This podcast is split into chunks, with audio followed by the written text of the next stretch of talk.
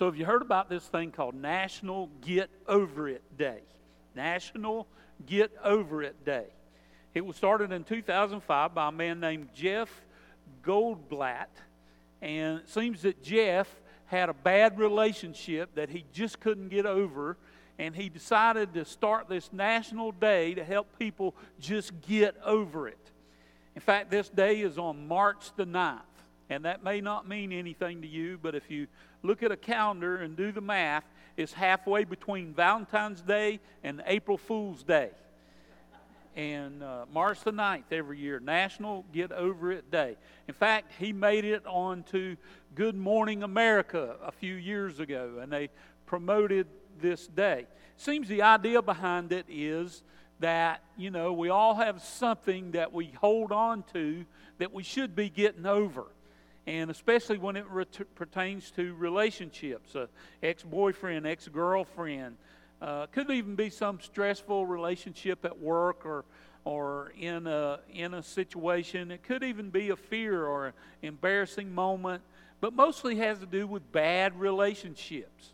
And you can go to, the, to his website and you'll find there a poem.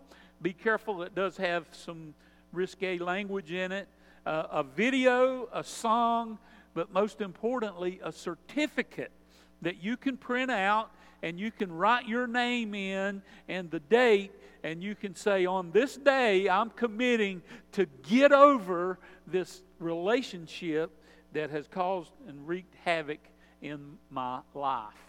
National Get Over It Day. You know, it just goes to show, though, that relationships can have a big impact on us. Now, sometimes we have good relationships. I like to think of most of the relationships that I have with people are pretty good relationships. Some of them may, may think differently, but there are also toxic relationships that we can get into that will lead us down the wrong path. And listen, when you get in a wrong relationship with a person, they can take you where God does not want you to go. We're concluding our series today called Overcoming Obstacles. And in this series, we've talked about overcoming self doubt and overcoming guilt and overcoming grief and overcoming the fear of moving forward. All those are available on our website if you'd like to go back to listen to one. Or today, though, we're going to talk about overcoming bad relationships. What relationships should we be careful with as believers. That's something we need to think about because we need to we need to be guarded about our relationship. You know, we live in a diverse culture, don't we? I mean, there's all kinds of people and there are all kinds of relationships that we have. Certainly we have relationships with family and then you have that group of people that you work with that you have relationships with you have places where you do business on a regular basis and you develop relationships with those people. You have community involvement, maybe sports teams or, or activities at school or whatever, that you have these relationships. And those relationships can be good and those relationships can be bad. But God gives us some advice about relationships, and I believe this will help us in our relationships, especially in choosing the relationships that we have. So if you have your Bible, turn to 1 Corinthians chapter 15. 1 Corinthians chapter 15. We have to understand this passage that we're going to study, verse 33 and 34, in the context in which it was written. Uh, Paul's writing to this church at Corinth. It's a, it's a vibrant, it's an active church, but it was a young church and they had some problems. And apparently they wrote him a letter, said, We got some questions about some things. In chapter 7, Paul says, Now about the matters that you wrote about. And then he begins to answer a bunch of questions throughout the rest of, of the book. One of those questions may have been we got people in our church that don't believe in the resurrection. And so he spends all of chapter 15 addressing the idea of the resurrection of Jesus Christ and the resurrection of people at the last day when Jesus returns. And he begins that chapter 15 by saying, Look, I want to remind you of the basic gospel. And that gospel is this that Christ died for our sins, that he was buried, but that he was raised back to life. And he appeared, he said, to over 500 people that he lists, not all their names, but, but some of their names in groups. And he says, go, go talk to them. Listen, they saw the resurrected Jesus Christ. So this must have been a question. And then Paul comes to verse 33 and listen to what he says. Do not be misled. Bad company corrupts good character. Come back to your senses as you ought and stop sinning. For there are some who are ignorant of God. I say this to your shame. Now he's speaking to the church and he says, bad company in the church can corrupt good character. You got to think about what he's saying here. He's cautioning the people about relationships that they have even in the church. So here's the first thing I want us to think about be cautious with those who claim to be believers but deny sound doctrine. There were people in the church in Corinth that were saying, Jesus didn't raise from the dead. That's all a myth. This Apostle Paul fellow, what he's teaching y'all, it ain't real. And Paul says, wait a minute. That's the basis for our faith. Back up with me to verse 12 there in 1 Corinthians chapter 15. If it is preached that Christ has been raised from the dead, how can some of you say there is no resurrection of the dead? If there's no resurrection of the dead, then not even Christ has been raised. And if Christ has not been raised, our preaching is useless, and so is your faith. More than that, we are to be found to be false witnesses about God. For we have testified about God that He raised Christ from the dead. But he did not raise him if, in fact, the dead are not raised. For if the dead are not raised, then Christ has not been raised either. And if Christ has not been raised, listen, your faith is futile, and you are still in your sins. It's all a myth, he says. Then those who have fallen asleep in Christ are lost. And if only in this life we have hope in Christ, we are of all people most to be pitied. Verse 20, but Christ indeed has been raised. Paul's saying, look, how can y'all say Christ has not been raised? And he had seen the resurrected Christ. He had met with him and talked with him. But the point here Paul's making is that in the church there were some people that were teaching false doctrines. That's the ones he calls the bad company. That's not a rock group from the 70s, by the way, here, which I used to love their music. Bad company corrupts good character, especially in the church. People that are teaching false doctrines. Now, you know, we are cautious in our church about the teaching that happens in the church. That's something that the elders of the church oversee and that they are very careful. If I preach something that's not wrong, you better believe they're going to take me out to the woodshed after the service. If I get up here and, and tell y'all Jesus didn't really raise from the dead, uh, I'll be looking for a job tomorrow. Okay? Because these elders, they oversee, part of their job to oversee the doctrine of the church.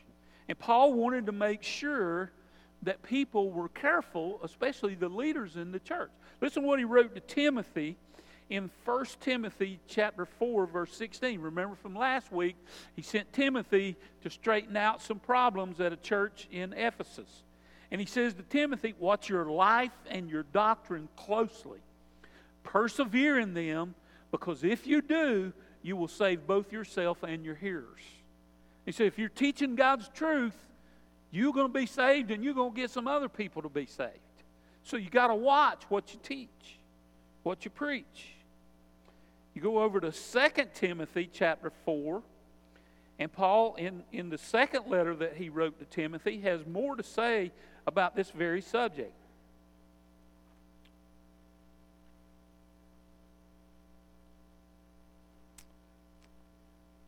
Timothy, he says, For a time will come when people will not put up with sound doctrine. Instead, to suit their own desires, they will gather around them a great number of teachers to say what their itching ears want to hear. They will turn their ears away from the truth and turn aside to myths. That prophecy has been fulfilled in our culture today. There are preachers out there on TV and various places teaching all kind of stuff, even in church buildings throughout. And much of it is not the gospel. It is not God's word. They distort the truth. Now, thank goodness most churches are pretty solid in their teaching. But a lot of these TV preachers, listen, you better be careful what you hear if it's not a reputable church because they're teaching all kind of stuff. It happened even in Paul's day. Go back to Acts chapter 20. And Paul was visiting with the elders of the church at Ephesus, which is a church he had started. And, and he was telling them, Look, I'm going to uh, probably never see you again. But he stopped by and called those elders to come meet with him. And here's what he says Acts 20, verse 25. Now I know that some of you, among whom I have known, gone about preaching the kingdom, will ever see me again. Therefore, I declare to you today that I am innocent of the blood of any of you. For I have not hesitated to proclaim to you the whole will of God. Paul saying, Look, I've taught you everything that Jesus taught me that you need to know to do church. Keep watch over yourselves and the flock of which the Holy Spirit has made you overseers. Be shepherds of the church of God, which he bought with his own blood. I know that after I leave, savage wolves will come in among you and will not spare the flock. Even from your own number, men will arise and distort the truth in order to draw away disciples after them. So be on your guard. Remember that for three years I never stopped warning each of you night and day with tears. Now listen. The reason he wrote 1st and 2nd Timothy about 10 years later was he had to send Timothy back to that church at Ephesus because false teaching had crept into the church. So his prophecy to them had come true that they had false teachers. They were going to have false teachers, and they did have false teachers. Bad company, false teachers corrupts good character. You listen to false teaching, you're going to get off track and you're not going to be going in the way that God wants you to go. In fact, Paul goes so far to say those false teachers, that bad company, they're ignorant of God. They don't understand what God wants them to know and how God wants them to live. You know, it's sad to say that there are preachers, there are other people within the church that go to church for personal gain, that they're in it for what they can get, that they're in it to get some kind of big following to boost their ego, that they're there because of personal uh, gain, and they don't preach sound doctrine. Listen, if they're not preaching the Word of God to lead people to realize, first of all, that they're sinful and they need forgiving, but that Jesus died for their sin, as Paul said. And if they're not preaching to lead people to a life changing forgiveness and a walk with Jesus Christ that takes you on the path that God wants you to go, then they're probably not in it for the right reason. That's what God wants for us. It's not so we can be rich, it's so we can live on the path that God calls us to. So be careful in the church about who you listen to as teachers. False teaching, listen, false teaching of any kind can devastate a, a group of people. Whether it's secular teaching or whether it's religious teaching. I read an article this week a guy named Michael Crichton, Creighton was the author of, you'll remember this, Jurassic Park. But he also wrote another book called State of Fear. And it was a fictional book, but it was about a disaster, a global disaster of eco terrorists and what that might do to our world if something like that happened. And so he went and researched some, some pretty phenomenal global disasters that had happened in history. And one of those that he researched was uh, Chernobyl over in the former Soviet Union a couple years ago. You remember they had a, a uh, nuclear power plant and it had a leak and radiation got out and it affected a lot of people. But what he found when he did the research is the scientists didn't report the truth. They reported, exaggerated the truth to make it seem worse than it was. And they reported that um, thousands of people had died. Initially, only 50 people died. They reported that later on there were going to be thousands upon thousands upon thousands, maybe even millions that would die from effects from that later on down the road. But all the way up to today, only about 4,000 people. Now, that's still a lot of people, but they were exaggerated.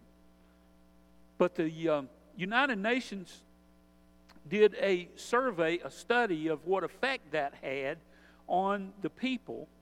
And what they found was that that devastated the people in that area uh, because they felt, the people felt that these long term effects were going to hurt their life. And so they, um, according to a, a, UN report in 2005, the, the largest public health problem created by the, by the accident is the misinformation. Because what happened to people was it had a psychological impact. They felt like um, because of this misinformation, their lives would never be good, that they would be bad, that most of the people had a lack of initiative, and that most of them became dependent on the government to sustain them. They even had a shortened life expectancy because people just thought, I've been affected by this and I'm going to die. It had a psychological effect. Listen, bad news, and I don't mean bad news because it's something bad you don't want to hear. I mean, incorrect news can affect you, and certainly incorrect religious teaching can be devastating to you as well. I, I couldn't believe my ears, but I saw a preacher on the internet last year. He said, Don't come to my church if you wear a mask. Don't come to my church if you wear a mask. As though you know, you don't have enough faith to be part of our church. Don't come into our church. I cannot imagine Jesus saying that. I'm sorry, I just can't. You know, maybe people didn't have enough faith, but maybe they were looking for it, maybe they were scared to go out without a mask, and maybe they needed to hear the loving word of God. They didn't hear it from Him. That's false teaching, I think. Or what about a couple years ago, I saw a preacher end his message. He says, Oh, we got these prayer claws here. Now, if you want to be blessed, you just send $10 and we're going to send you a prayer cloth. And, buddy, you just rub this on you and hold it in your hand. Oh, God's going to bless you because I can't find anything in the Bible about ordering prayer cloths online. I just can't find it. Or how about the one I, I was listening to on TV? his message was pretty good up to a point, and then he looked at the camera. He didn't have anybody in the audience, he was just preaching to a camera, and he said, God told me to tell you to send me $3,000 today. I just thought about that for a minute. I said, you know what? I speak to God every day, and he ain't said a word to me about it. But you know, people will try to manipulate you for personal gain. Now, the Bible does teach that we should give a tithe to the church, but nowhere, and it does teach that we should give to other causes. But nowhere, it, it always says, uh, when it comes to those other causes, settle that with God. Don't listen to somebody else telling you what you got to give. And sometimes the way people teach falsely is subtle, and we got to be careful about this. It can even be, hey, the resurrection is not real. Don't believe in that. You can believe in Jesus and you're forgiven. Just don't believe in the resurrection. And that's what was happening in Corinth. And Paul says, look, in the church, bad company corrupts good character. Now, let's move on to another verse here 1 Corinthians chapter 5. Uh, go back a little bit in your Bible. 1 Corinthians chapter 5. And listen to what Paul says. I wrote to you in my letter not to associate with sexually immoral people. Not at all meaning the people of this world who are immoral or greedy or swindlers or idolaters. In that case, you would have to leave this world. But now I am writing to you that you must not associate with anyone who claims to be a brother or sister, a fellow believer, but is sexually immoral or greedy or idolater or slanderer, a drunkard or swindler. Do not even eat with such people. Now, I want you to think about what he's saying here. And what he's basically saying here is two things, but the one thing I want you to get out of this is it is acceptable to associate with unbelievers. It is acceptable. But he's saying, be careful about the people in the church again. But we got to be careful about the people outside the church, the non believers. Both can bring corruption if we're not careful. But God does not call us to stay away from the unbelieving community. He says, if the only way you can do that, you'd have to leave this world. Because you're going to have associations with people in this world who are not believers. Now, he does slam the believers, the brothers and sisters who are sexually immoral, greedy, swindlers, drunkards, idolaters. Those were the big issues of the day. Apparently, they were openly living this way within the church. And Paul says, you got to be careful about those folks. You know, we still have the same thing today. We have people in the church today that they'll say this Oh, I can live how I want to. God's going to forgive me because I believe in Jesus. Doesn't matter what Jesus says. As long as I believe in Him, I can live how I want to. I can sin all I want to. And He's just going to forgive me and forgive me and forgive me. If you think like that, then you don't believe in the Jesus of the Bible. You made up a Jesus to believe in. Because Jesus does tell us some things that we should not do. In fact, Jesus didn't die on the cross so we can enjoy our sin.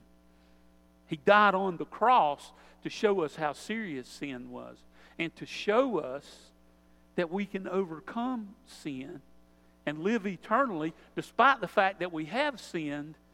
But over and over, the Bible calls us to keep growing spiritually so that we can overcome the sin in our lives.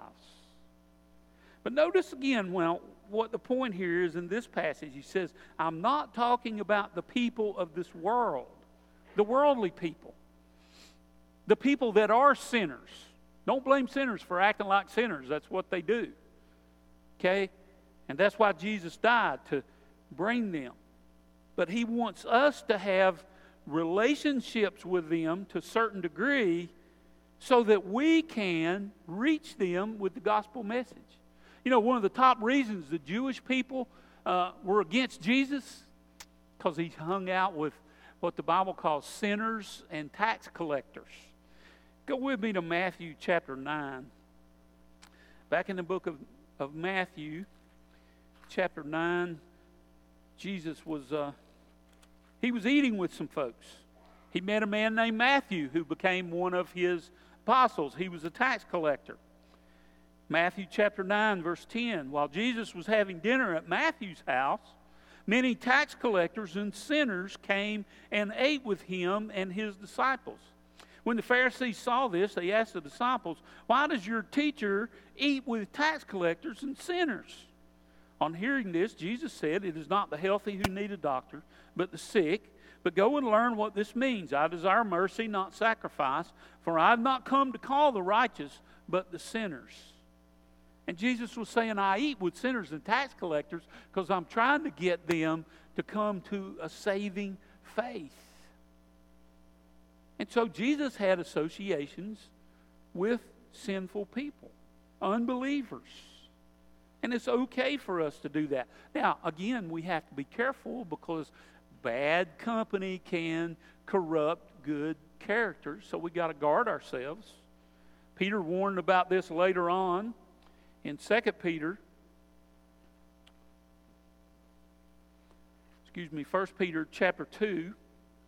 Dear friends, I urge you, as far, foreigners and aliens, to abstain from sinful desires which wage war against your soul. Live such good lives among the pagans that though they accuse you of doing wrong, they may see your good deeds and glorify God on the day He visits us. Live such good lives among the pagans, the unbelievers, is what He's calling us to. So that they see us and they may, ah, oh, them, them crazy Christian people, but then one day they come and say, you know what, those are pretty good people. I, I might like to have what they have because they're going to have eternal life and they're going to be saved and they're in good graces with God.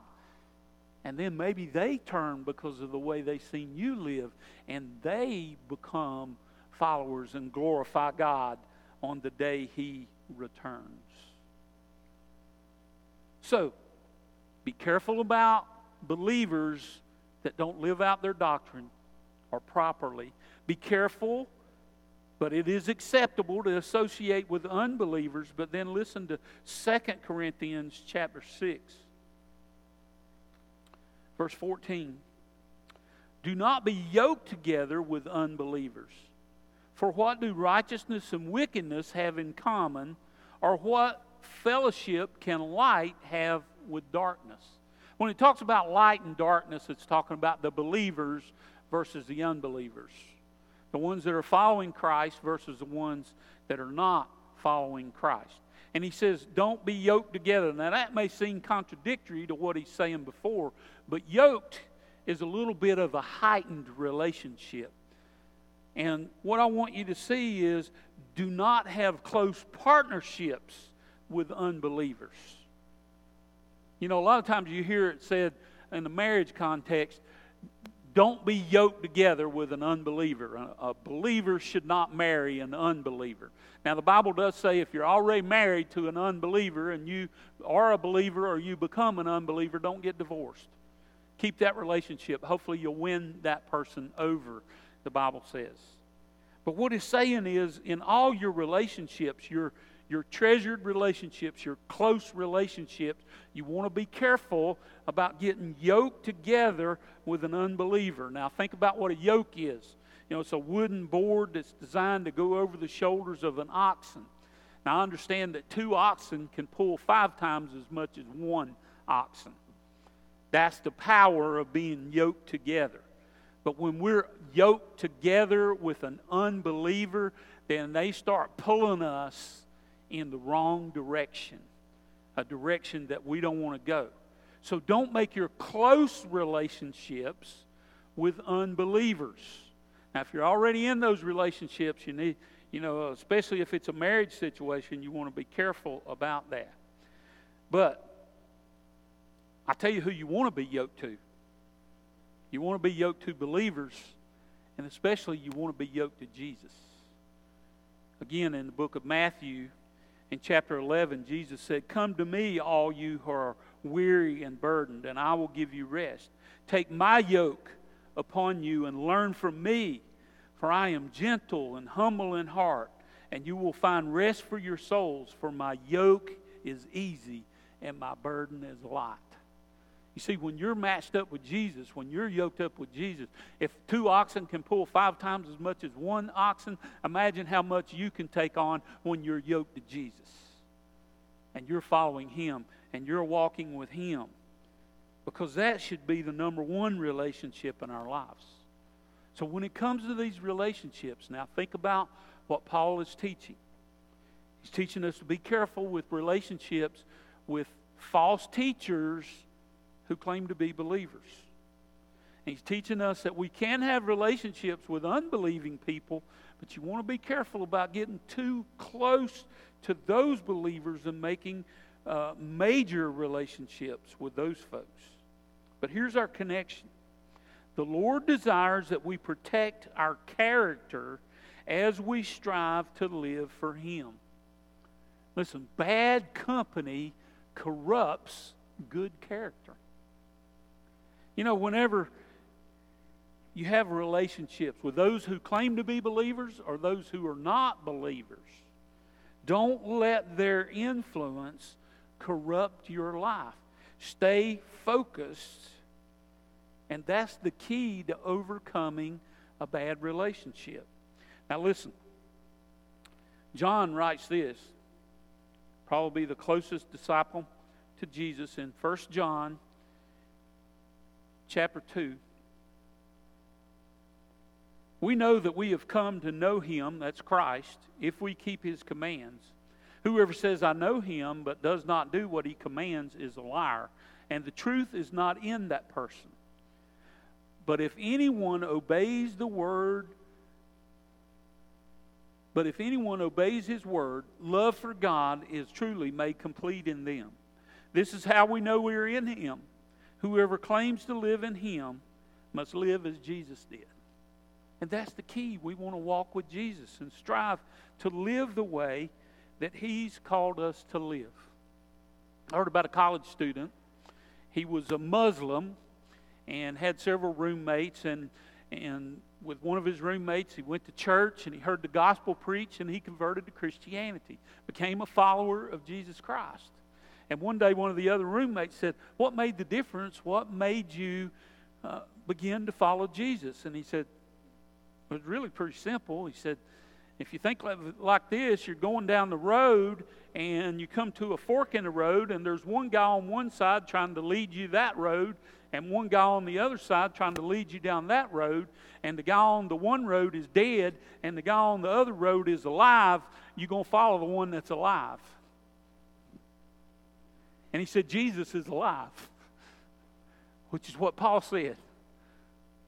The resurrection did happen. And listen, God calls us to follow Jesus.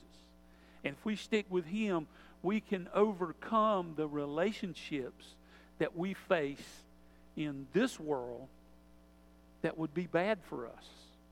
Stay true to Jesus' teaching. Let's pray. Father, we come to the end of this series, and Lord, we think about overcoming obstacles, and certainly we have not touched but only the tip of the iceberg of all the obstacles that we have to overcome in this world. And the truth is, Lord, you never promised us that we wouldn't face obstacles in this world. But what you have promised us is when we do, if we're believers, you go with us. And you'll be there with us to guide us and direct us and to help us overcome obstacles. And that one day you'll take us to be with you where there will be a place where there'll be no more obstacles. And so for that, we are grateful.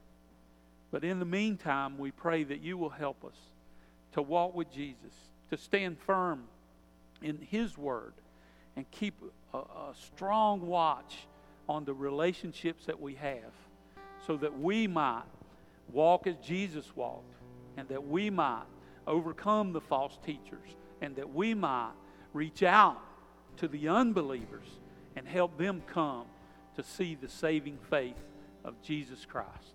For it's in His name that we pray and praise today. Amen.